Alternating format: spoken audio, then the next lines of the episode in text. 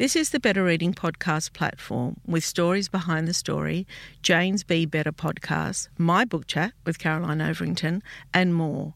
Looking for a particular podcast? Remember, you can always skip to it.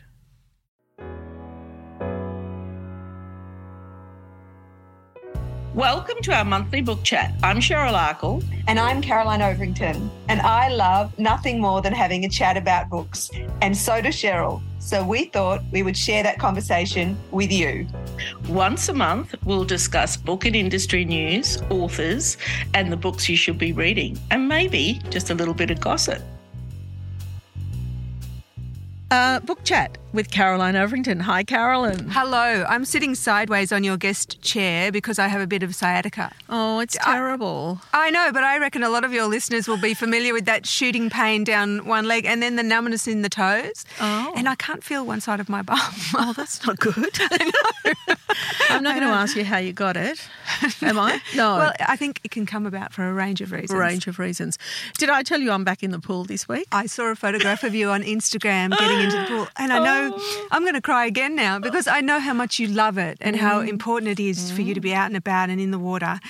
And a long convalescence, really, you've had, and to get back in must have been amazing. It was so emotional. Mm. I mean, I don't think I've ever cried and, and swam before, but I did. I cried and swam. I was so happy. Happy, happy tears. And were you waiting for a doctor to give you the okay? Yeah, because I'd had, you know, I'd had the surgery. So And were there stitches or were they dissolving stitches? dissolving stitches, So but you they have don't to want you to get infection. Yeah. Right. So I've it's been 12 weeks since I got into the pool from Right. being unwell to post surgery, blah blah blah. But can I tell you this is completely not related to books, but just related to people. Where I swim, there's what I thought was a diving pool, but it turns out to be a water polo pool. Okay. Now, I thought it was a diving pool and it was really deep, and I just wanted, I've been wanting forever to jump in and touch, touch the bottom. I just did. I, you know, anyway. I sense catastrophe on the Yeah. horizon here, Yeah, Cheryl. Yeah. And so they don't have it open because they, they can't man it. They can't have a, a lifesaver there all of the time. But when I was there the other day, there was a group in there doing some kind of water aerobics. And my friend Michelle said to me, Well, do you know, this is a good time to trial it. When they're coming out, you jump in and you just pretend you're one of the water aerobics people and you're coming out. Do you know? I walked down the stairs really slowly because I was cautious about how deep it was.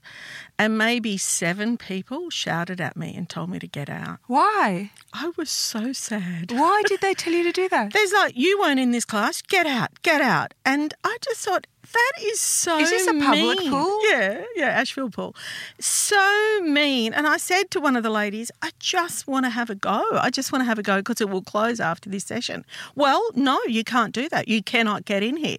Anyway, so Goodness gracious. terrible. And they were singing out like not very nice things to me. And I thought, what happens to people? You know, I broke the tiniest little rule of getting into a pool. Anyway, I dropped my goggles, right? In the pool? In the pool. Excellent.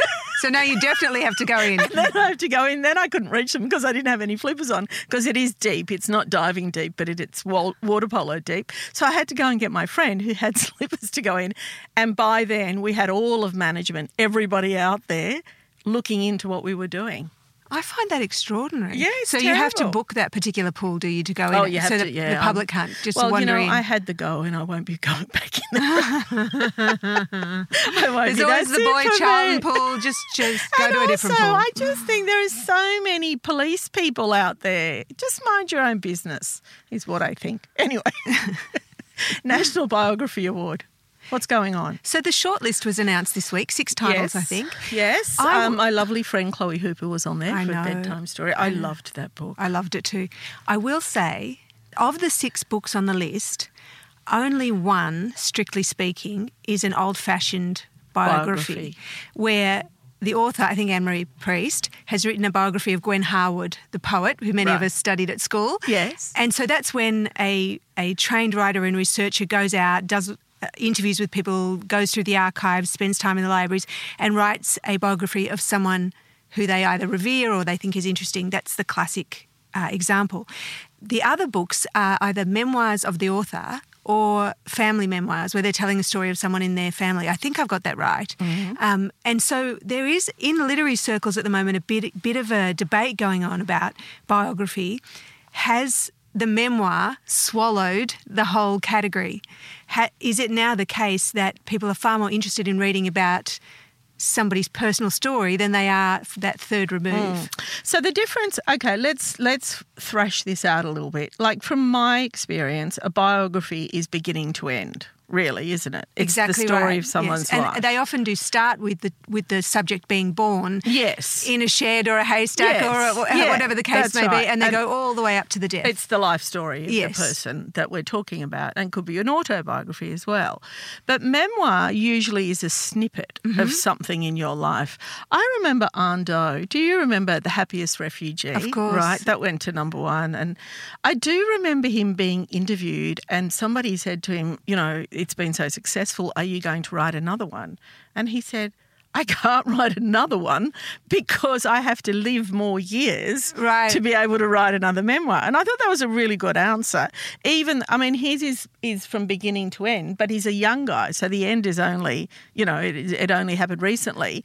And he really understood that another story can't be told until you've lived more life, right? And you've touched on something else there that I find interesting too that uh, memoirs are being written by people who are much, much younger Yes. than was once the case. Yes. So you could argue, for example, that one of the biggest books of last year was Grace Tame's memoirs. She was the Australian of the Year and a sexual assault survivor. And, her- and she's only in her 20s. That's and right. she's written already her first memoir. So I, I'm not sure that we would have seen that 100 years ago. Well, No. we certainly wouldn't have seen a sexual No. assault survivor telling their story. You know, she's opened up a whole new horizon for, for women and support, supporting them in that way. But it's interesting to me that you can be quite young and then you might end up writing a few. Like I think Barry Humphries wrote Yes. three. Yes, that's right. And they were all bestsellers. They They, all did Uh, really I think one of them was actually written by Dame Edna, which is different. Yeah, yeah, yeah.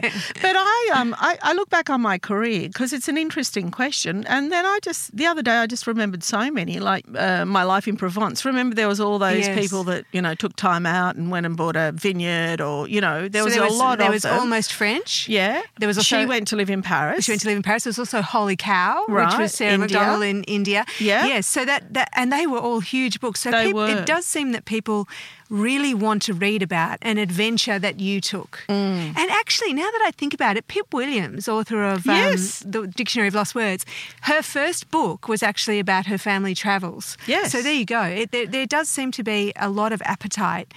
I guess we all wonder: Would I be able to do that, or would I be able to have that adventure? It's, yeah, it's it's like kind of getting uh, an aerogram or a letter, you know, from a friend. You're reading about their recent trip or their travels or where they're at. You know, I feel, I, and, and I feel this quite strongly. If they read that too, and you listen to it in audio, they're my new best friend. Oh, you do feel that, way, don't you? Yeah. You know, I was lucky enough. I think I stood in on a for a panel when you were Yes. when you were away. Yeah. On Words on the Waves. Yes, yes, yes. It was at Words on the Waves, and your friend Todd Alexander was there, and he's written a book, obviously, about his experience Yes. buying a huge block of land and trying to become a farmer as opposed to a city slicker, and just hosting him on the stage for an hour, I felt like. What a wonderful person. You get a real sense of, you know, people's optimistic outlook, their Yes. happy go lucky approach, their glass half full as opposed to glass. Yeah, yeah. He's just such a every story that to me would have been traumatizing Yes, beyond belief. yes. You know, dragging dead cattle and dead Yes. kangaroos. He made very funny. Yeah, but I, I, I just thought about this now. Into thin air. You know that um, Yes. book about climbing Everest, right? Now that, in a way, it wasn't a memoir, was it? Was he on the trip? Anyway, I can't remember. But for me, there was a curiosity about that book. I am never going to do that. I don't have an adventurous bone in my body. No, why- no, I, I, I Some people desperately want to, they to do. climb Mount I mean, do you remember the character, uh, one of the women that took the Easter eggs, thinking that she's going to be up there, and that floors me to think that, and she ended up dying with her eggs. You know, like that floors me to think that you need a life experience so big that. And also, But not- I'm interested in reading it. And not to I'm complain. never gonna do it. But it's cold. so I am never going to knowingly put my life in jeopardy. I'm just too much. and, am and your I don't fingers have fall it. off and your toes fall off. Absolutely. Like, where's But the I- fun in that? But I loved that book. And then I went on to read other people's journeys. And so that's the story. And wasn't here. there one the guy who cut his own Yes. foot? Was it his foot or his Arm. leg? Cut his own arm off. He got caught between a rock, and the only way he'd get out was cut his arm. Yeah. Oh. I mean, I just look at those people and I think, I, I mean, I just absolutely categorically have zero interest in doing it, but I want to read about it. But you want to read about it? Yeah, want to read about it. Now, let- Let's have a look at the other lists and uh, the other ones on there. So I have read um, How to End a Story, which is um, Helen Garner's diary, and this is the diary that takes account of the infidelity in her mm-hmm. marriage mm-hmm. and her her sense that she was mm. going utterly crazy mm. because although she strongly suspected that her husband was having a mm. relationship with And another we woman, can't say who he is, can no, we? no. Um, well, she doesn't. Interestingly, Yes, she she doesn't doesn't. name anyone in the book, but she does want. I think women in particular. Her readership would be largely women. I think, although she's such a beautiful writer. Love her. Um, I think she's she wants us to understand that experience because so many women have had an experience where their partner has cheated and they've known about it. They've got what I call the spidey sense. They've got a spidey sense that something's wrong and they keep asking him, "Is this happening?" Um, and you're getting told no. And then you think Isn't that go- a word for it now? There's yeah, a word. gaslighting. Like you feel like you're going Yes. crazy because you think, and then of course he'll say you're so insecure, and then if you say, well, let me see your phone, and he'll like, I'm, I'm entitled to my privacy. Yeah. What are you, some sort of control freak? But in fact, you're right. You're right, and they're making you sound crazy, Mm. and that's what her diary experience is, is about. I, I found that fascinating. Do you know what I found fascinating? I know I don't. Get, I, I just love her. Love First Stone. Love Joe Cinque. Love Monkey Grip. I've loved everything she's written. She was in the office a few months ago. It was one. It was just such a magic moment for me. But I read her diaries when I was nursing my mum, end of life, and it was just mum and I in the room, and I read hers, and I read bedtime story that week as well. But one of the things that I just got very, very angry about was how he treated her, and how remember, like even though she was probably a better writer than him, his career was more important than hers, and that she had to go out every day. She had to leave in the morning, come back at night, so he could have the apartment because he couldn't write with anybody I- else in the Apartment. I found that particular chapter, that episode, incredibly stressful and upsetting because you're, that's exactly right. She was made to leave her own house, her own Yeah.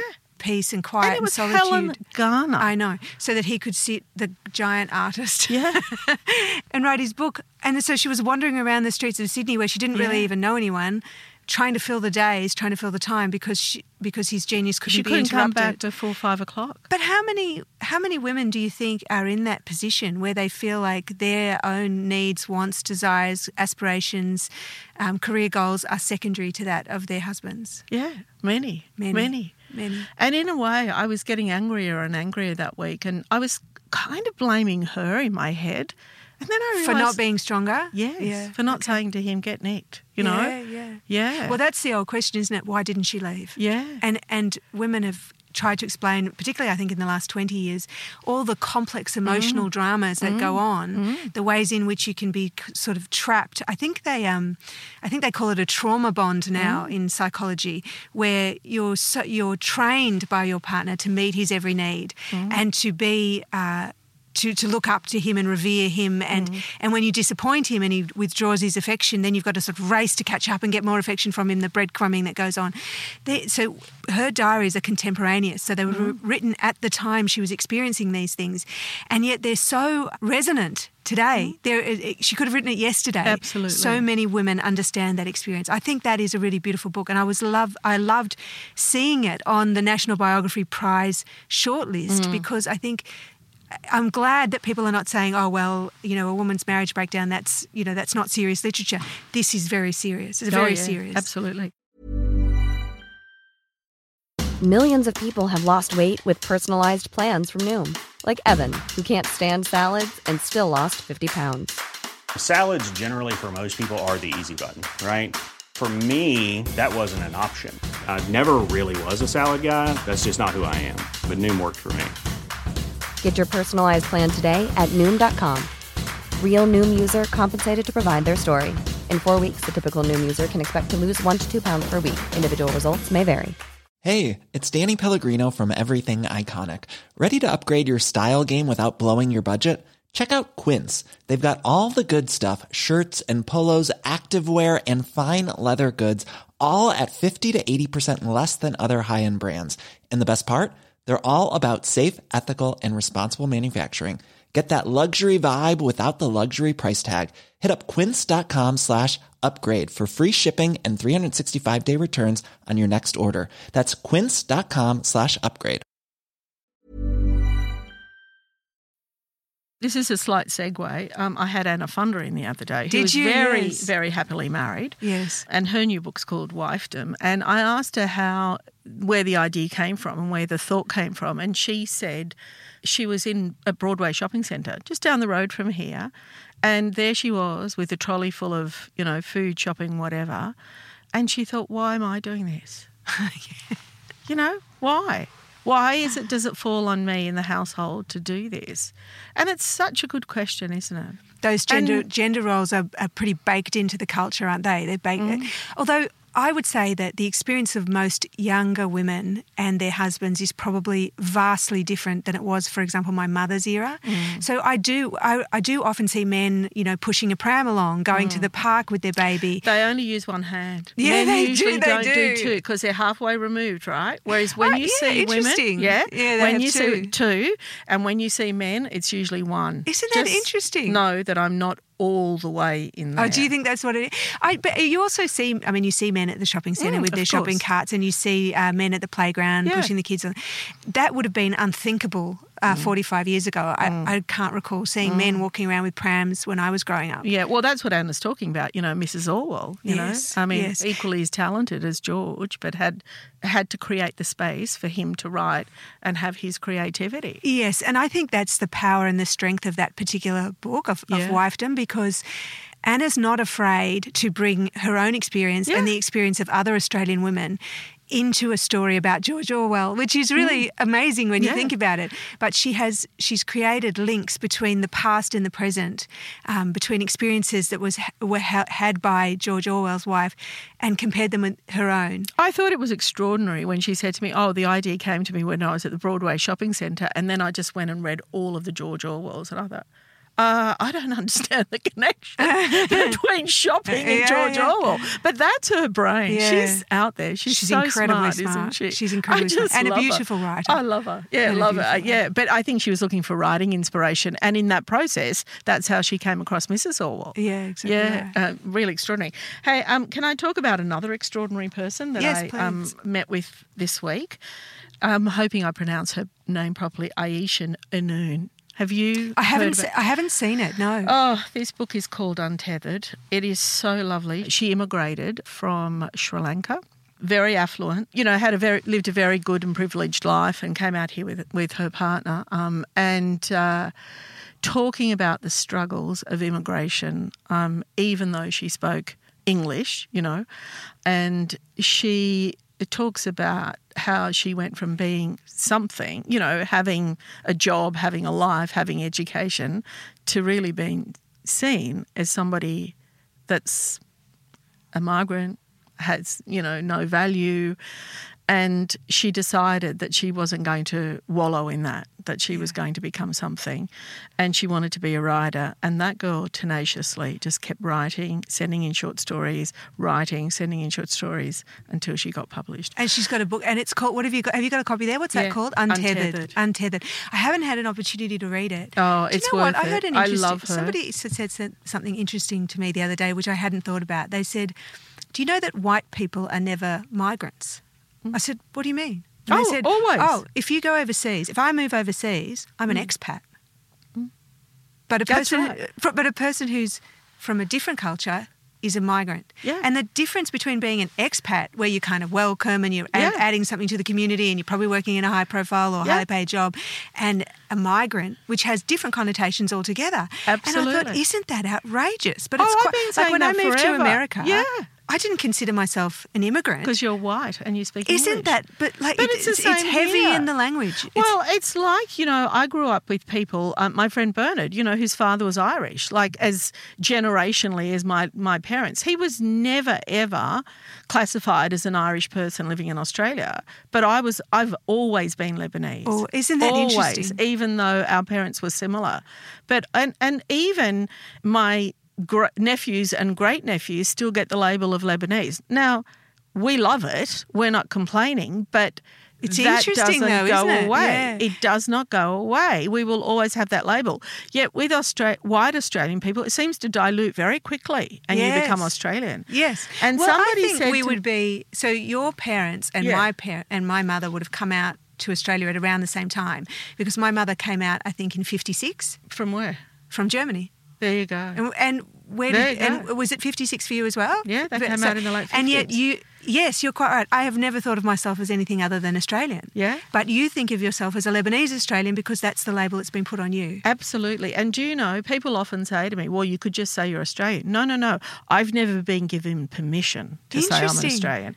Even people I've grown up with, my girlfriends, they will still always say to me, oh, and the Lebanese one's just arrived. Isn't that interesting? Yeah, yeah. And I, I know as well that um, the way that we treat uh, migrants from certain countries, in particular India, although Sri Lanka's probably the Mm-hmm. yeah, I mean, that's Malaysia. another kettle of fish. Like if you're If coming from Asia or if you're we- different skin yes, colour. Yeah. We're charging them. So I think 400,000 students coming through at, at one point before COVID, and we were charging them like $1,000 a week to live in a shared dorm with 10 other people, um, providing them with no English, lang- English language classes at all, charging them an absolute fortune to go to university and providing a very weak pathway to citizenship.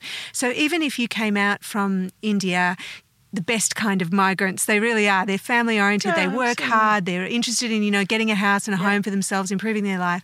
But we make it so difficult for them. And I'm not Mm. quite sure why. Mm-hmm. But I know that I, we've discussed this, you and I, many times, and you are convinced that it has something to do with race. Oh, definitely, it has it has so much to do with race, but also too our willingness to not. You know, we want them to assimilate straight away, but we're not going to give them the tools to do that. We want them to give up their culture straight away. And the first thing, and you know, Ayesha talked about this, is the homesickness. Oh, it's awful. Knowing that, you know, Yeah. I mean, a lot of them don't have the resources to get back home. That's right. You know, and we, uh, I, oh God, I, I it, now I've got goosebumps. But I was, we were talking about um, immigration. I was talking about that to an American friend of mine, Chris, and we were talking about um, the different types of Im- immigration in the US. And there are the Mexicans who come across the border, and all they're doing, they don't really want to be there. They just need to earn money They to need the send money, it of course, yes. right? And then you've got the other immigrants who have decided that America's going to be their home and they have to cut off the connection so that they can get by, so that they can start living, so that they can start assimilating and they cut off that. I mean, which I think must be so extraordinarily hard. Yes, And I- then I- you've got my parents who didn't have the resources to come and go. To come and go. To come It's- and go. It's, it's really. It was so interesting because earlier this year around Anzac Day, I published an essay by a woman who'd written a book about her parents coming out from Hungary. Yeah. And after her mother died, so her mother was always fiercely patriotically Australian. Yes. They were Hungarians, but they had escaped after the um, after the Russian tanks rolled in, crossing a border in the middle of the night, bribing guards, getting through the barbed wire. So they felt an enormous sense of gratitude to Australia for the for the peaceful life they were able to live. But when her mother died, she went through her things and she found um, a diary note that said how homesick she had been for such a long time. And she said, I, I can't complain. This, this is my choice. Mm. And it's a choice I would make again. Mm. But I still miss it so much. Mm. And I thought, isn't, yes, that's so true. You can leave a country knowing you can never live there again, but it's in your blood and bone. I mean, my mother's still got, you know, um, six brothers and sisters in Lebanon. And uh, how many times did she get to see them? It's, it's terribly hard. And our attitudes toward them, I think sometimes, you know, we're kinder to whales than we are to humans, Yeah, you know. yeah. Yeah. Anyway, uh, let's get on to something a bit more uplifting. We don't want to end on that note, do we? Okay, what have you been reading? Well, actually, I'm reading the most extraordinary book, which is not out uh, just yet. The author's name is Martin Flanagan, and he is the elder brother of Richard Flanagan. He's a journalist. He's a he? journalist, and I actually know Martin because we were sports reporters together. When Oh, I when I was right? a when I was a baby journalist, I did some training in the sports department, and he was such a, a magnificent mentor. He went to a boarding school in Hobart, and I, I, I won't get the numbers completely straight, but I think he said that of the 10 priests that were serving at the time he started, three would go to prison for sexual molestation of the boys there. And he was not molested. He was not abused. And so the reason that the book is so interesting is because he's trying to unpack why he has such positive memories of being a, a boarder at this school, a boarding school in Hobart, with the with the reality of what happened to his friends. Yes. And, yes. and and he was called upon at some point to testify. Yes. How challenging. Yes, because and he talks about some of the things that the priests would do to the boys and then uh, ways to get them into the priest's quarters, for example. And he remembered a time when he too was lured into the priest's quarters, the abuser's quarters, but it didn't happen to him.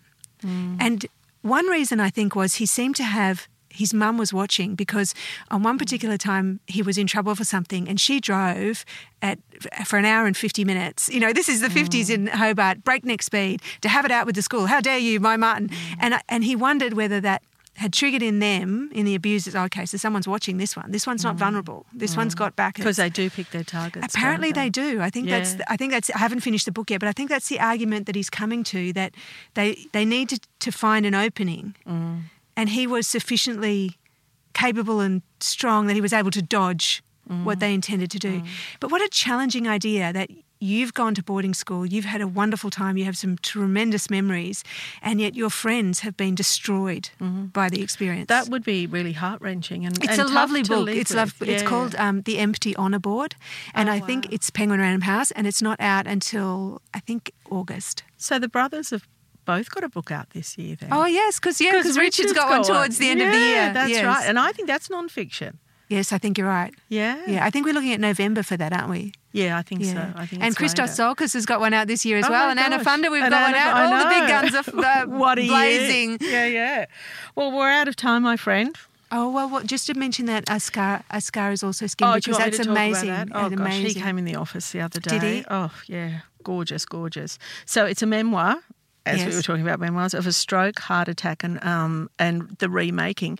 I mean, he endured all of these as a young person. You know, when I first because I'd met him once before with the soldier. He'd co-written because you know he he ghostwrites and co-writes. Oh, I didn't know that, no. Yeah, he did, and I'd met him, and I can't remember what the soldier's name was. This is a few years back, and I recorded a podcast with him.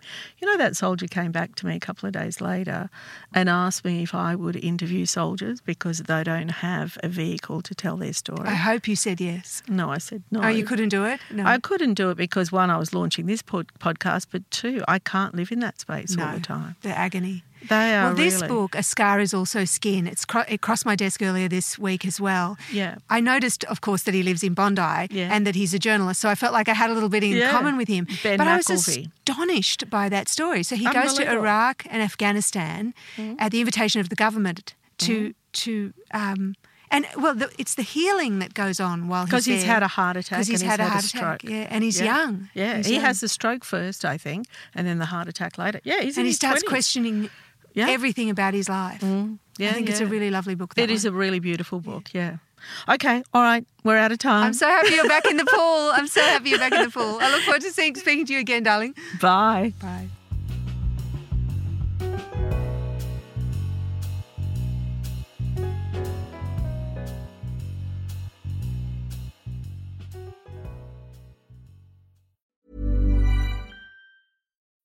When you need mealtime inspiration, it's worth shopping Kroger, where you'll find over 30,000 mouthwatering choices that excite your inner foodie. And no matter what tasty choice you make, you'll enjoy our everyday low prices, plus extra ways to save, like digital coupons worth over $600 each week. You can also save up to $1 off per gallon at the pump with fuel points. More savings and more inspiring flavors make shopping Kroger worth it every time. Kroger, fresh for everyone. Fuel restrictions apply.